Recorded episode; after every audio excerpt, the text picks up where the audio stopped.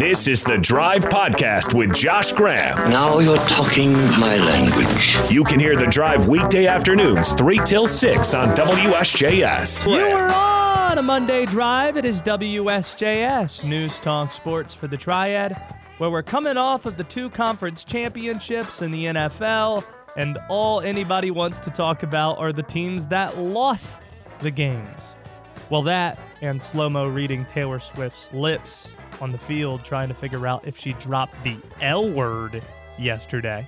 Perhaps we'll have some time between now and the Super Bowl in two weeks to get to that. But strangely enough, there's a Carolina Panthers update to get to first. During Lions 49ers last night, I had an epiphany. There are two teams that the Panthers have modeled their rebuild after, which makes sense.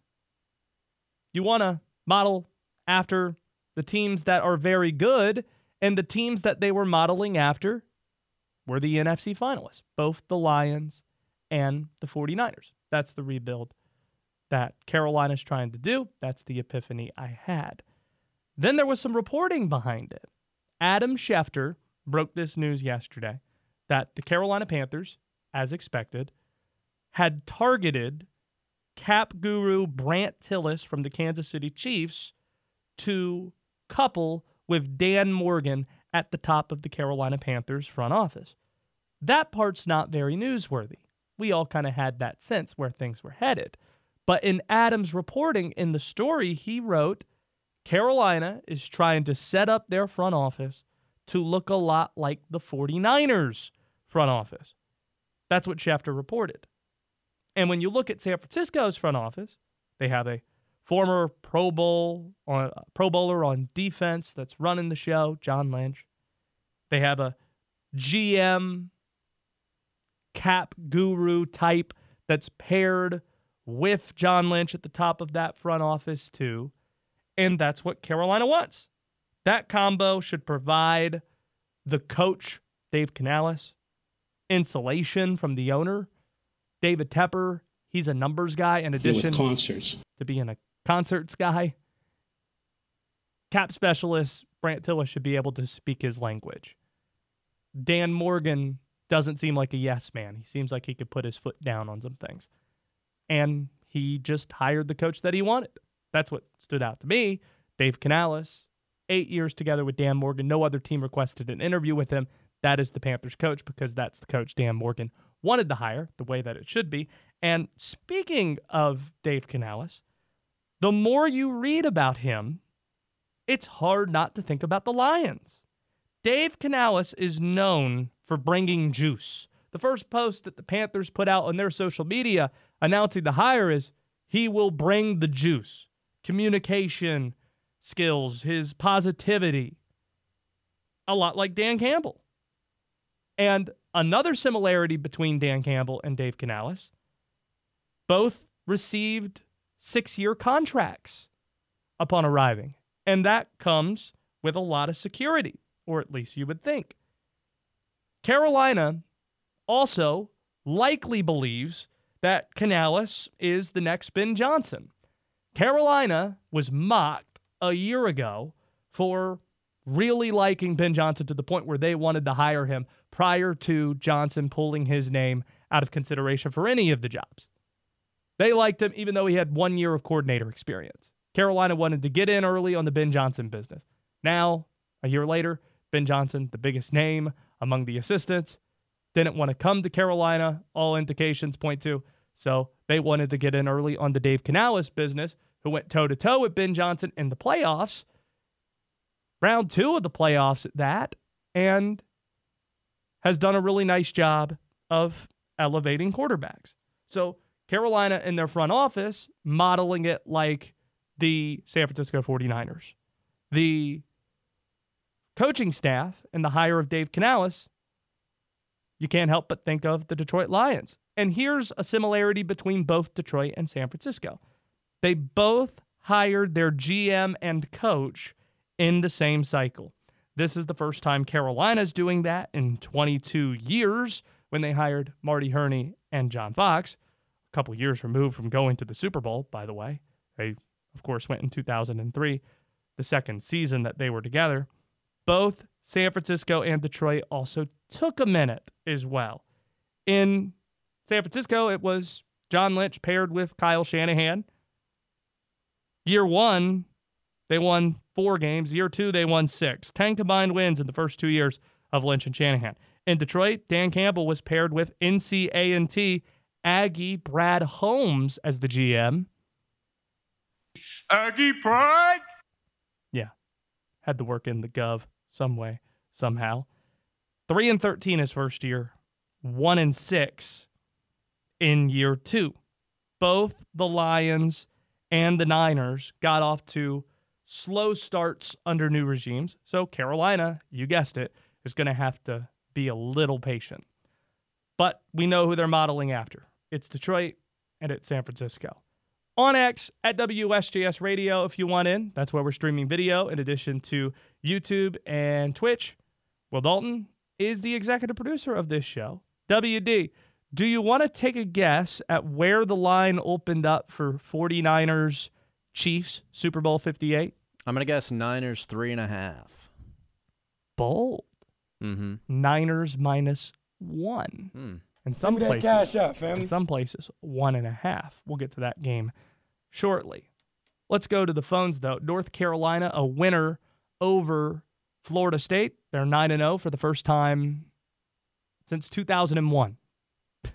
kind of crazy. Joel Berry's going to join us later on in the program. Ed, what was your thought on what North Carolina figured out down the stretch at Florida State? Yeah, they really didn't play very well the uh, first half, and I was really concerned when you turn the ball over 17 times, give up nine uh, threes, and let your opponent outshoot you from the three point line and two point line. I mean, that's a major concern, but the Tar Heels were resilient and they did find other ways to win. They out rebounded by nine or ten. Uh, they shot uh, about 13 or 14 more free throws, and then they also uh, got Florida State to turn it over 14 uh, times. So that showed me that they've got a lot of gumption and a lot of spirit, and hopefully they'll continue. Yeah, Florida State hit seven threes in the first half, had 21 bench points, and North Carolina turned it over a dozen times, and Florida State only led that game by five at home. That's how I knew that North Carolina was probably going to figure out a way in the second half. Happy Duke Carolina week to all that celebrate. First matchup in Chapel Hill this weekend. Since we just hit on the Tar Heels there, let's go to the other side of the ledger. Fresh off surviving Clemson at Cameron Saturday, Duke is right back at it tonight. 7 o'clock tip for the Blue Devils visiting Virginia Tech, a game you could listen to right here on WSJS. This is a good spot for Tech and a bad spot for Duke. Thus, you should expect that the Hokies are going to capitalize on this quad one opportunity and win at the castle tonight. The Hokies, they've been a thorn in the Blue Devils' side recently. Did you know that in the last dozen meetings between these two, it's been evenly split, six apiece, including three of the last four being won by Virginia Tech at the Castle, and of course, an ACC tournament championship win for Virginia Tech and Coach K's final ACC tournament. Hunter Cattoor had 31 that night in Brooklyn, and this is maybe his last time facing the Blue Devils tonight. It's a quick turnaround for Duke. We hit on that a second ago, but this is why that's very important. It's their first two day prep for any game this year. Last year, Duke had four games in which they played on a two day prep. You know what their record was, WD? What was it? 0 and 4. Oh. Not very good. That includes a loss at Virginia Tech in the infamous Kyle Filipowski throat punch game. So give me the Hokies. It's their last chance for a quad one win at home. They go to Chapel Hill, no return trip for the Tar Heels, and they're done with Clemson for the year. Tech's going to get up for Duke. It should be a great crowd tonight, and they're going to improve to 11 and 1 at home at the Castle this year. All right, I think all the levels are set. Showtime. Now? Right now. You're on the drive with Josh Graham.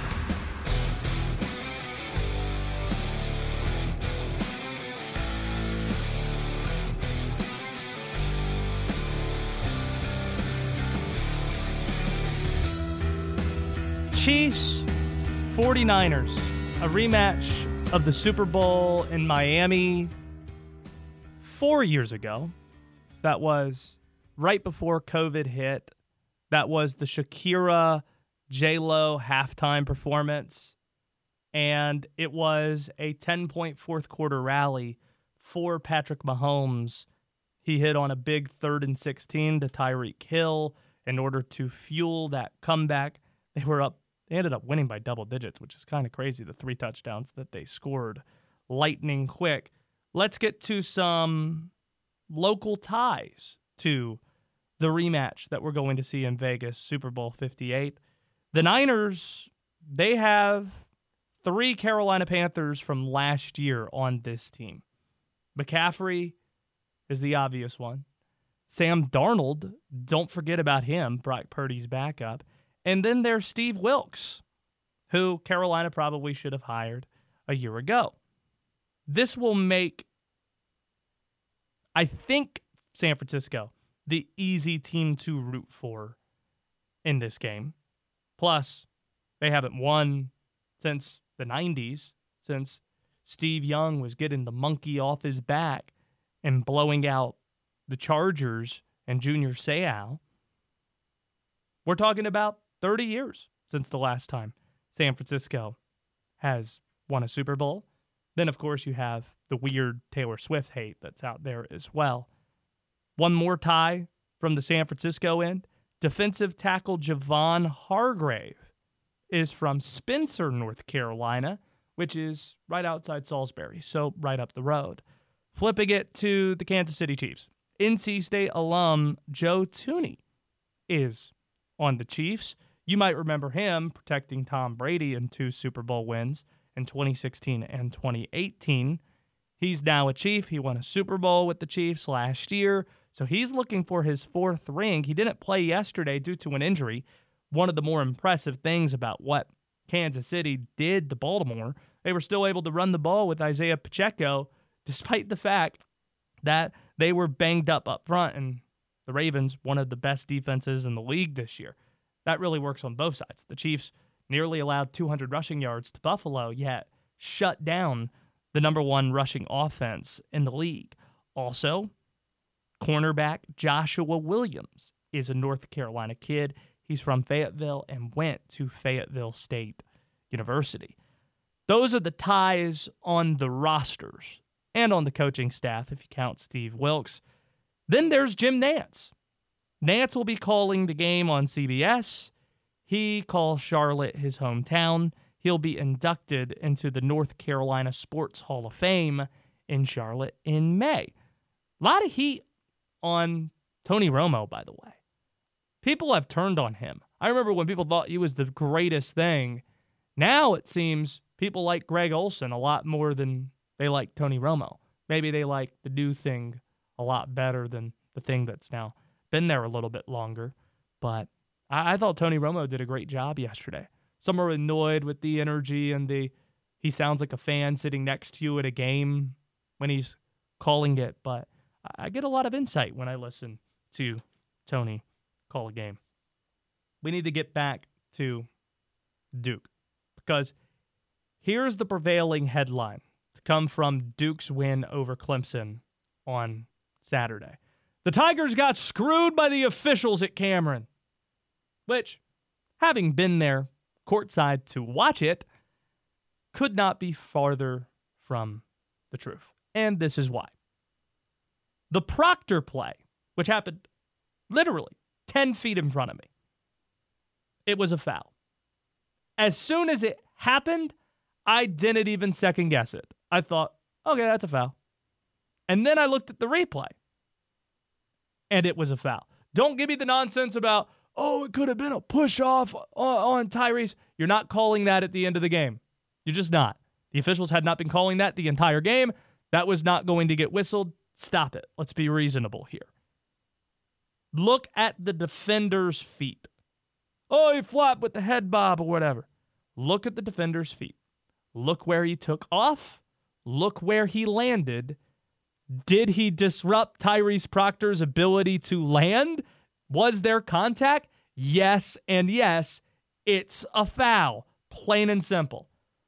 Then a lot of people were mad about the inbounds Hail Mary. That's something I didn't even give a second thought to.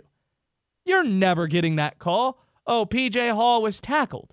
Sure, there was contact, but he didn't have the ball. So it's not, it's a much higher bar that needs to be met in terms of contact that warrants a foul in that situation than Tyrese having the ball attempting a shot.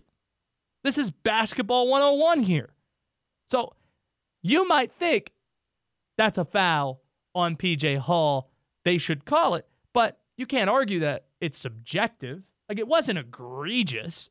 And I think we can agree on that particular play, a second to go, Hail Mary inbounds throw, it better be egregious if you're going to, you know, blow the whistle in that spot. But none of that stopped Clemson from losing it. Joe Girard had to be restrained from the officials. And then Brad Brownell, Clemson coach, said this in the postgame. We lost by two when the last time I was here, and we had to lead with two minutes to go. So we, I've been here in this same situation about four times uh, within a possession. I haven't won one yet. So and, uh, tonight was as close as we got. We got to one second and uh, had to take it from us. Five. Oh, goodbye. Had it taken from us. so dramatic. Goodbye. These coaches had it taken from us. Goodbye. Duke was not given preferential treatment. When people talk about, hey, it was an officiating screw job, my question is, was were was your team officiated differently than the other team? Don't say that you just didn't like that call at the end. Was your team officiated differently? Let's look at the previous possession to the Tyrese Proctor free throws. PJ Hall went to the line on a late whistle at Cameron to put Clemson in front. And not only that, it was a late whistle to foul Kyle Filipowski out of the game. Oh, these officials are protecting the ACC. These officials are protecting Duke. Number one, if you're protecting Duke, why call 17 fouls on Duke? Why foul out Kyle Filipowski? And also, how is Duke winning protecting the ACC when Clemson kind of needs to win a big game in order to get into the tournament? Duke's good. None of it makes sense. 37 fouls were called in the game. So if you want to say, well, yeah, you know, the Tyrese Proctor play was a bit ticky tack, I'd agree with you if it was a game where neither team was in the double bonus because the game had been officiated differently the rest of the game. Not in a game where 37 fouls were called. In a game where 37 fouls were called, they were calling everything. So, how did Clemson go from up four with the ball to losing this game by a point if the game were being officiated tightly the whole way, if it was fairly officiated? I've got an answer for you. Four straight possessions in which Clemson didn't get a shot and turned over the ball. Going into the under four timeout, Clemson had five turnovers on the game. Five. The final 210 of the game, four turnovers, four straight possessions. The final two possessions of the game that Clemson had that did not result in turnovers were PJ Hall free throws. They got to the free throw line. So the reason why Clemson lost or didn't get more free throws at the end was because they gave away the ball. And are we going to blame officials for that? Are we really going to do that? Let's let's call a spade a spade. This is only a story. This is only a conversation because it's Duke. You're going to be shocked to learn that people hate Duke still. You're going to be shocked to learn that. If Clemson gets that same call at home at Littlejohn Coliseum, Yeah. it's not a story. Nobody cares. Nobody wants to even have this conversation. But now it becomes, oh, Duke gets all the calls. 17 fouls. Kyle Filipowski falls, fouls out of the game. Where were these officials protecting Duke a week ago when Pitt came in and Blake Corum standing on the table in front of the crazies winning a tight game? Or Arizona to open the year? Or last year in Charlottesville where the ACC had to put out a statement saying that they screwed it up and screwed Duke? Come on. I give Jon Scheyer credit for at least pushing back on this notion after the game. You know, for me, like, look, I, I can go through the whole game and talk about the different plays of us them pushing us in the back when we're blocking out, or I can go down the whole game. All I know is Tyrese Proctor made a heck of a play then to drive it to the basket, and he gets fouled shooting two free throws. Like, look, I think there's a lot of contact both ways. I'm not sitting here and saying there's one way or the other. A lot of contact both ways, and that's part of playing the ACC. Good for Jon Scheyer. Real quick, let's go to Kenny and Winston. Kenny, do you agree with me on the officiating at the end of the game, Duke Clemson? Um, by the way, I was I'm an Armando T-shirt winner. By the way, Let's go, Kenny. Let's go. thank you for thanks for that. You're welcome. But um, I watched that game. I'm a fan of neither team. I'm a I'm a Wake Forest fan, and I think the the the foul call was justified. Don't have a problem. However, it appears that defenders cannot defend anymore especially down the lane. Nine out of ten calls are are blocking. Yeah.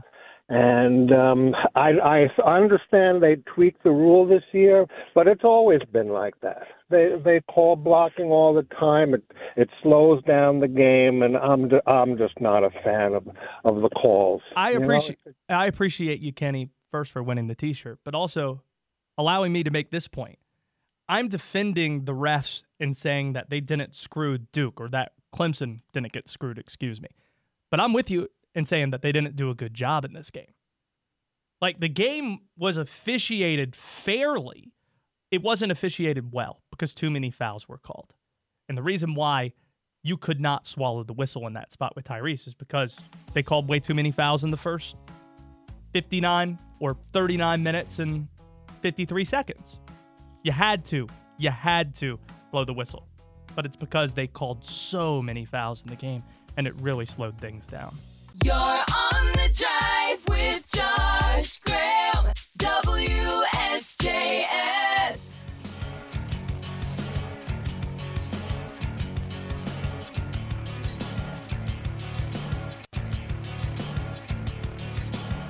Graham's Grades, where we recap what we saw over the weekend, is right now where there's a lot to dive into football, basketball, and otherwise.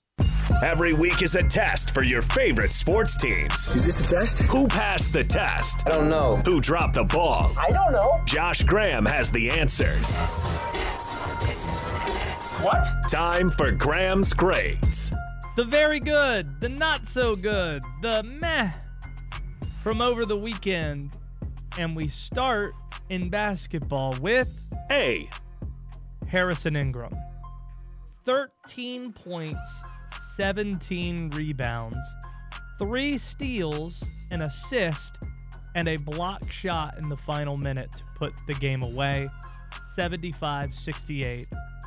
North Carolina winners against the Seminoles. 10 straight wins for Carolina, 9 0 to start the ACC season, something that has not happened in 23 years with Tar Heel basketball. It is interesting that the two closest ACC wins that North Carolina's had, both against the Seminoles. Eight point win in Chapel Hill, seven point win in Tallahassee. But with Ingram, that's three straight games that he's had double digit rebounds and double digit points. And he's done it in five of his last six, or I should say nine points and double digit rebounds in five of his Nine last six games. That includes the 9.19 rebound outing he had against NC State. It's hard for me to come up with a comp for him. I might need to think a little bit more on that, and perhaps later in the week we can figure that piece out because there aren't many players quite like him. He's not the best player on Carolina. RJ Davis is in the National Player of the Year conversation. But he is the most important player because of all the things he does, and that was on display Saturday afternoon. B. Taylor Swift to the Super Bowl. WD, I'm embracing love, not hate. I loved every bit of video I saw of Taylor Swift on the field with Travis Kelce. It was nice. That was super sweet It was nice. and earnest and wholesome. Mhm. If you hate that, You got problems. you do. Because Travis Kelce is such a meathead. Yeah, he is. He Yeah. sees Taylor Swift, and the first thing he says is, How about that one? yeah, I and then he's yelling on the stage. Eh, Taylor Swift standing right there, yelling on the stage, You gotta fight for your right. Mm. That's him. And we still need to hear Andy Reid's knowledge of Taylor Swift. Super Bowl media days, he's going to be inundated with Ah. questions about that. It was the best photo I saw yesterday. Somebody captured right behind Taylor Swift's shoulder, mm-hmm.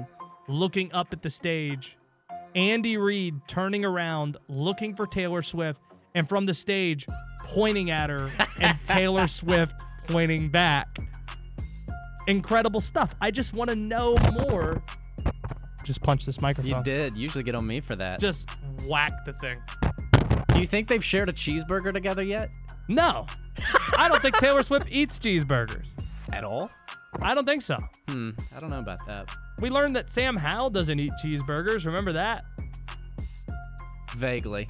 Yeah. Oh yeah, yeah, yeah. He doesn't like cheeseburgers. Wouldn't surprise me if Taylor Swift wasn't a cheeseburger person, but I'm all in. I've been all in, Mhm. but even more in on Taylor Swift going to the Super Bowl. So much fun. C. Dan Campbell's fourth down decisions. It's a C only because they didn't work. They should have. uh, Josh Reynolds dropped the pass. I get going for it the second time because you're not playing for a tie, you're trying to win a game.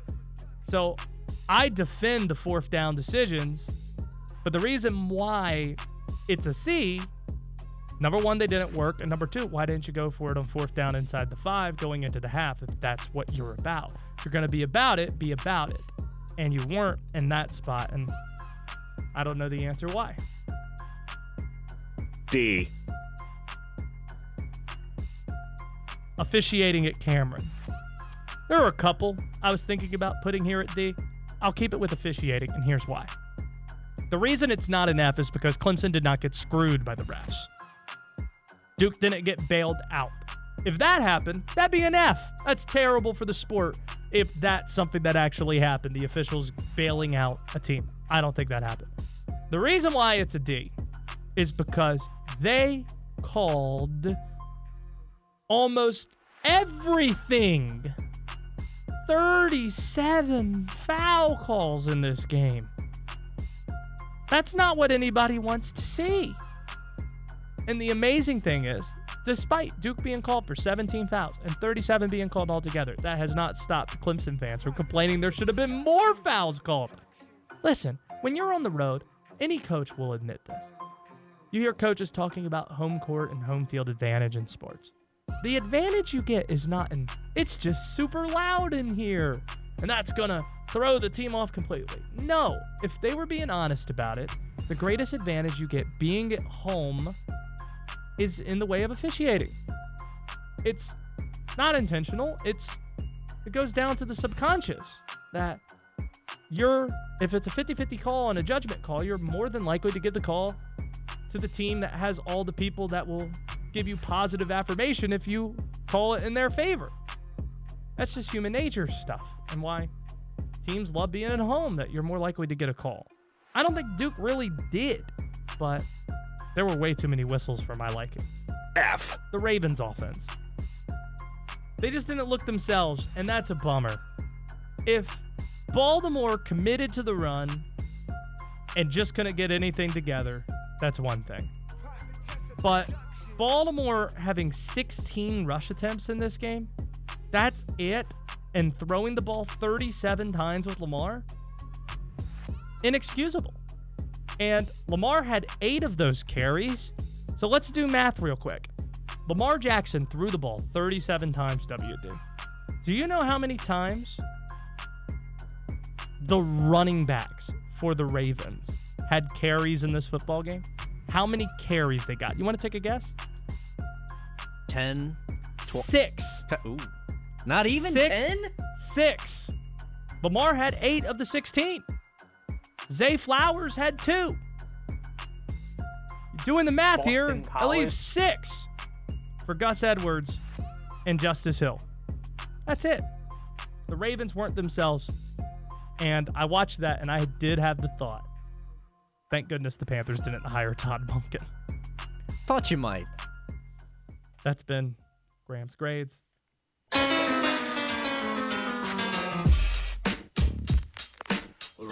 Let me look down at my phone here. What day is it? January 29th? That means you only have two more days to take advantage of Northwest NC's YMCA's $0 joining fee offer.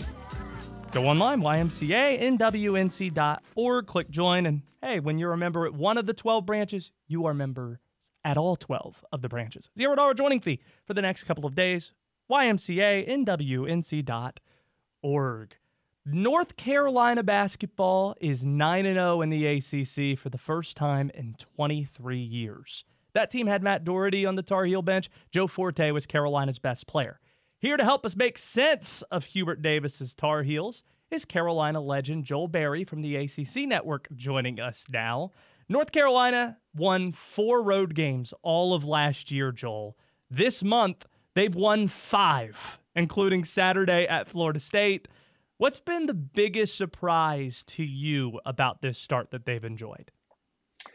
just with the environment that we are in with guys moving around and not having that camaraderie um, and having that comfortableness with one another and i think that really that's what really stands out with this team to me is just how they have been able to go on the road and win in different ways and then being able to win close games and a lot of that has to do with um, just the togetherness that they have and if you look at this team, you would think they have played together for, you know, a while now. And a lot of these guys are brand new to the team. So I think, you know, we can get into the weeds of it, but all in all, I think the togetherness that we see in this team and guys being able to do different things and accepting their roles, that's what has stand out. That's what has stood out to me. I don't want to turn into a dictionary, but the opposite, the antithesis of togetherness, I think, is selfishness. And we're seeing a team that is playing unselfish. But in order for that to work, you're probably going to have to see guys play different roles. That probably means Armando Bacot taking less shots and becoming the anchor of Carolina defensively. It it Harrison Ingram comes in and some games it might be scoring, some games it might be rebounding. It could be defense blocking a shot in the final minute like he did at Florida State. How does that work within a locker room, getting guys to buy in on the overall team vision rather than worrying about individual roles and getting yours, so to speak?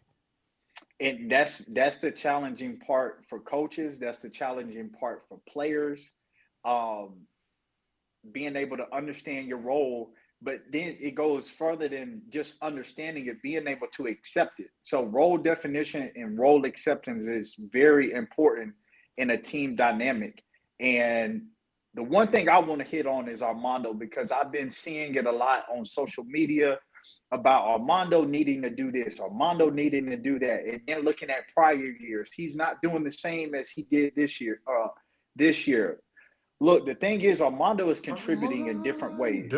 The things that don't show up on the scorecard, he's doing. Think about the amount of attention each team has to pay. A, uh, have to pay to Armando. Look at the Wake Forest game; they were literally they had their big man sitting up under the rim to to have it to where Armando wasn't able to just get the ball and, and, and score. Yeah. So now what does that do? That opens up opportunities for RJ. That opens up opportunities for Harrison Ingram.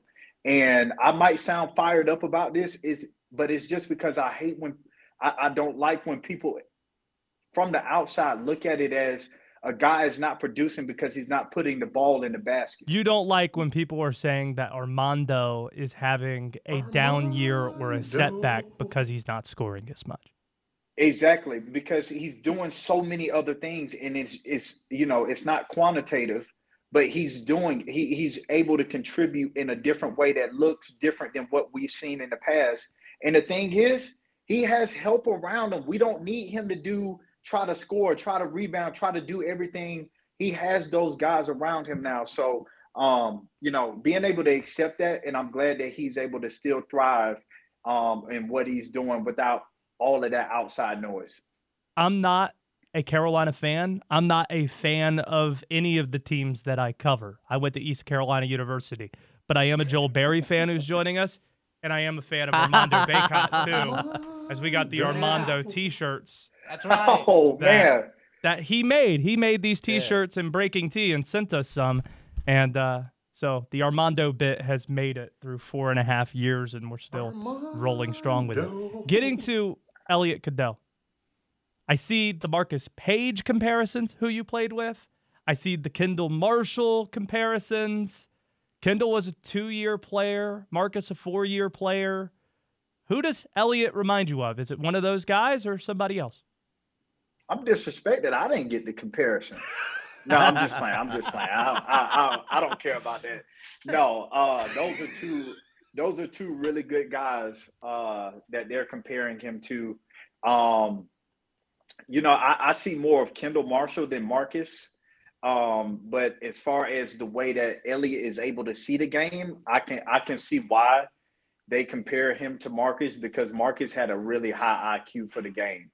Um, and so I, I definitely can see that. But man, Elliot, man, he like I'm just proud of him for being able to stick with it. Like it's not easy coming in being a point guard in in, in system. Um, there are so many things that uh, people don't see from the outside that you have to do. You got to be able. You got to call every single play at the free throw line. You got to know where guys are on the floor. And each and every game, you have seen him just improve.